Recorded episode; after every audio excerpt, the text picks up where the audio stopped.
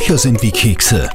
Der Live-Radio Bücher-Podcast mit Dagmar Hager. Und mein Gast heute beschreibt sich selber so. Der Bernhard Eichner ist 1,92 Meter groß, um die 100 Kilo leicht und hat ein Lächeln im Gesicht. Stimmt, und ich muss auch ganz schön raufschauen zu dir, während wir reden.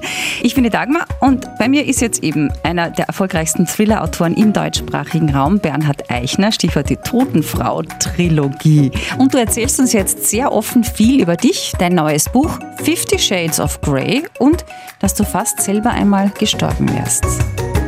Bernhard ist in Oberösterreich, du bist der Tiroler. Was sagst du zu unserem Bundesland? Magst du es? Äh, total. Ich liebe Oberösterreich. Das sage ich jetzt nicht nur, weil das die Hörerinnen und Hörer gerne hören. Es ist Linz, eine wunderschöne Stadt. Äh, ich bin gern da.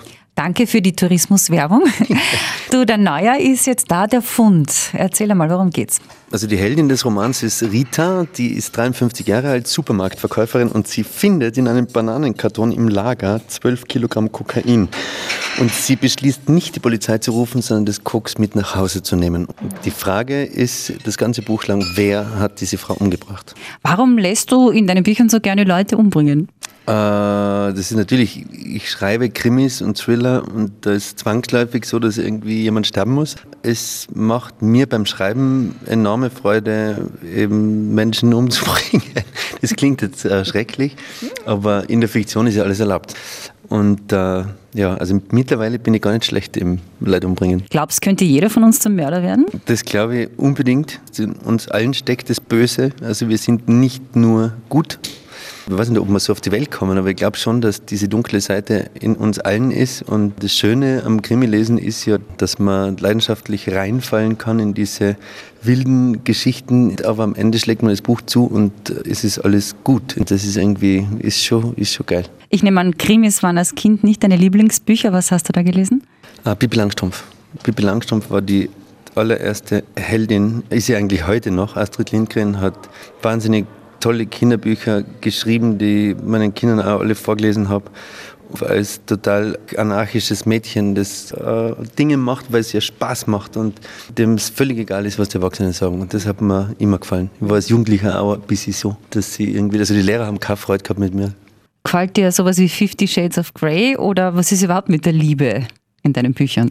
Es gibt eigentlich in jedem Buch eine Liebesgeschichte. Es gibt da immer so kleine Liebesszene und das geht meistens gut aus, aber so jetzt richtig so ein reines Erotikbuch, in dem nur nein, nein, nein, nein. Also es gibt dieses Kaschmir-Gefühl, diesen kleinen Liebesroman. Da ist eine Frau, die arbeitet bei einer Sexhotline und ein Mann ruft an. Und das ist schon auch so ein bisschen scharf irgendwie, aber es ist nicht äh, Fifty Shades of, of Bernhard. nein, nein, nein. Fifty Shades of Grey gelesen? Äh, angelesen. Und ich war dann sehr enttäuscht vom Film, weil ich immer gedacht, ich gehe jetzt mit meiner Frau ins Kino und danach gehen wir heim und machen richtig hemmungslosen Sex. Aber es war dann gar nicht so erotisch, wie ich es mir vorgestellt habe. Ähm, jetzt hast du ein Buch kritisiert. Was ist umgekehrt? Die schönste, die schlimmste?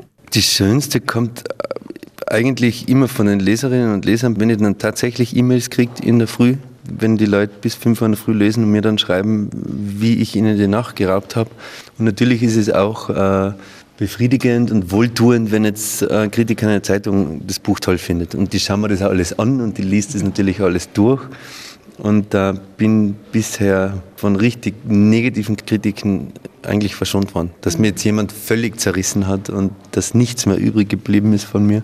Aber jeder darf da schreiben. Man darf mir schreiben, auf meiner Homepage steht meine E-Mail-Adresse und ich schreibe auch sehr gerne jedem zurück und freue mich. Kritik an der Recherche dürfte es nicht geben. Für die Totenfrau hast du sogar beim Bestatter recherchiert. Das war sehr eindrücklich, eben mitzuarbeiten bei der Versorgung der Verstorbenen, die zur Verabschiedung am offenen Sarg vorbereitet werden, dem noch was Gutes zu tun. Also das war sehr, sehr eindrücklich, werde wahrscheinlich niemand vergessen. Irgendwie viele, viele äh, Leichname, die da waren, auch junge Menschen, die natürlich ja ihre Geschichte haben. Und wenn man dann vorstellt, wie schmerzhaft und wie, wie schrecklich das ja ist für die, für die Hinterbliebenen und wie schön das auch für mich war, eben dann da immer rauszugehen aus diesem Bestattungsinstitut und zu leben. Also mhm. zu, zu spüren, dass alles noch geht, dass das alles noch funktioniert, dass man sich bewegen kann, dass man sprechen kann, dass man heimgehen kann zu den Kindern und mit ihnen kuscheln kann. Und das, wenn man tot ist, ist halt einfach echt Ende Schicht im Schacht. Und das wäre es ja für dich auch fast gewesen damals beim Tsunami 2004 in Thailand. Das war ein großes Glück, dass ich da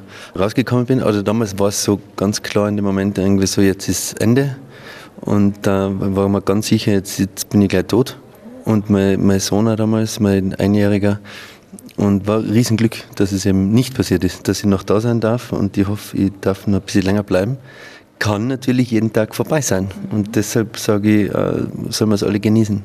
Und dass ich das dann auch noch tun darf, was ich am allerliebsten tue, das Schreiben, ist ein Riesengeschenk. Ähm, Jetzt haben wir es ja lange sehr ernst. Jetzt machen wir einen ganz einen weiten Bogen zum Humor. Wir haben ja bei Live Radio eine Rubrik, die heißt der Gag-Keller. Was sind denn so deine Lieblingsgags? Also mein aktueller Lieblingswitz, äh, weil der mit Bananen zu tun hat, ist äh, der, wie sagt ein Tiroler zur Banane? Bananek. Das ist ein sehr, sehr lustiger Antiwitz. Und mein anderer Lieblingswitz, den ich eigentlich, der seit 40 Jahren eigentlich mein Lieblingswitz ist, ist der, steht ein Schweinchen vor der Steckdose und sagt, komm raus, du feige Sau. Da gibt es noch einen Schweinchenwitz, der geht, irgendwie steht ein Schweinchen vor der Steckdose und sagt, warum haben sie denn dich eingemauert? Und jetzt noch Bernhard Eichner. Kurz und kompakt. Einsamer Wolf oder Rudeltier? Äh, Wolf. Mein größter Fehler bisher war. Boah. Äh, Ungeduld vielleicht. Glücklich macht mich. Ah, die Liebe. Welche Farbe wärst du in einer Buntstiftbox? Gelb, äh, weil. Äh, boah. Welche Schauspielerin sollte die Totenfrau spielen, deiner Meinung nach? Äh, das ist tatsächlich in Vorbereitung und wird irgendwann passieren demnächst. Und äh, da sind sie noch am Suchen. Das ist sehr, sehr spannend für einen Autor, weil am Ende habe ich als Autor nichts mitzureden. Welcher Superheld wärst du gern? Ah, Superman. Der kann irgendwie durch Wände schauen, der kann fliegen, der kann alles. Der ist super. Ich liebe Superman. Wie erklärst du deinen Kindern dein technisches Lieblingsgadget? Das ist das Handy tatsächlich und äh, die sind mittlerweile schon relativ fit, die sind 8 und 10. Das Streichen, das hat es ja nicht gegeben, als wir Kinder waren. Wir Alten können von den Jungen total viel lernen. Das ist super eigentlich. Die Jungen sind super. Ihr seid klasse da draußen. Was würde ich ohne euch machen? Und welcher ist der beste Song aller Zeiten für dich? Ah, David Bowie, Heroes. Mhm. Ja, das haben wir. Ich wollte immer, dass der David Bowie mein Papa ist. Also ich hätte gerne so einen Vater gehabt, so einen total verrückten Künstler, der sich immer wieder neu erfindet und der so wunderschöne Musik macht und so ja, cooler Typ ist. War immer begeistert von dem. Und was ist mit den eigenen Songs, die wir heute bei der Lesung gehört haben? Wir arbeiten noch dran. Florian Eisen und ich, wir sind noch am, am Arbeiten und am Üben, aber wir sind nah dran an David Bowie. und letzte Frage noch, was steht alles auf deiner Bucketlist noch? Noch sehr viel Reisen und Opa werden. Opa werden ist cool, glaube ich.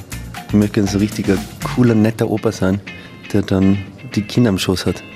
Freue mich schon drauf. Bestsellerautor Bernhard Eichner war mein Gast in diesem Bücherpodcast und im nächsten spreche ich dann mit dem Psychologen und Forensiker Reinhard Haller, der sich seit Jahren mit der Psyche von Serienkillern auseinandersetzt und darüber auch Bücher schreibt. Ich bin die Dagmar, bis zum nächsten Mal.